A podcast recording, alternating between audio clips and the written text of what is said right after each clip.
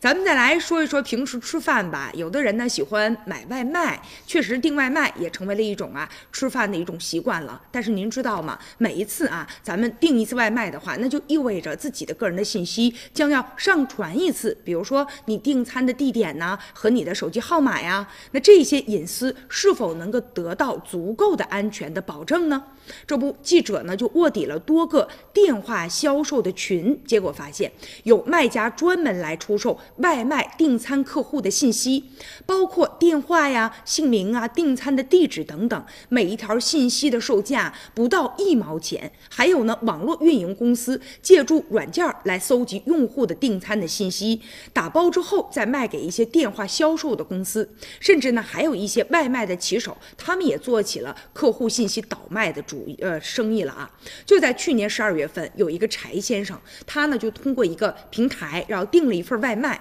总共呢是三十一块八毛钱。大约十分钟之后吧，有一个人给他打电话，自称是商家，说您订的这个餐呢，现在呢呃卖完了。需要啊补两块钱的差价给你换一个餐，但是呢，因为他信息说的很准确嘛，这柴先生就相信了，然后报了一下自己呢支付宝的数字，结果没成想报完之后啊，他这个支付宝里的钱就被对方转走了两千块钱，而商家却表示那个电话根本就不是他们打的，所以呢，他就怀疑自己的订餐的信息啊已经被泄露了。那么订餐外卖为什么会泄露隐私呢？也有可能啊是外卖平台他有责任，比如说。说自己的平台的程序可能被人家入侵了啊，存在一定的漏洞，也有可能呢是和合作的商家在合作的时候，第三方可能泄露的信息，再有就是内部的人员进行泄露的。但不管是什么样的方式啊，最终导致泄露了。你比如说有一些订餐的人员，咱们订完餐之后，可能就会收到一些骚扰的电话呀，或者是一些信息啊，带来一些烦恼。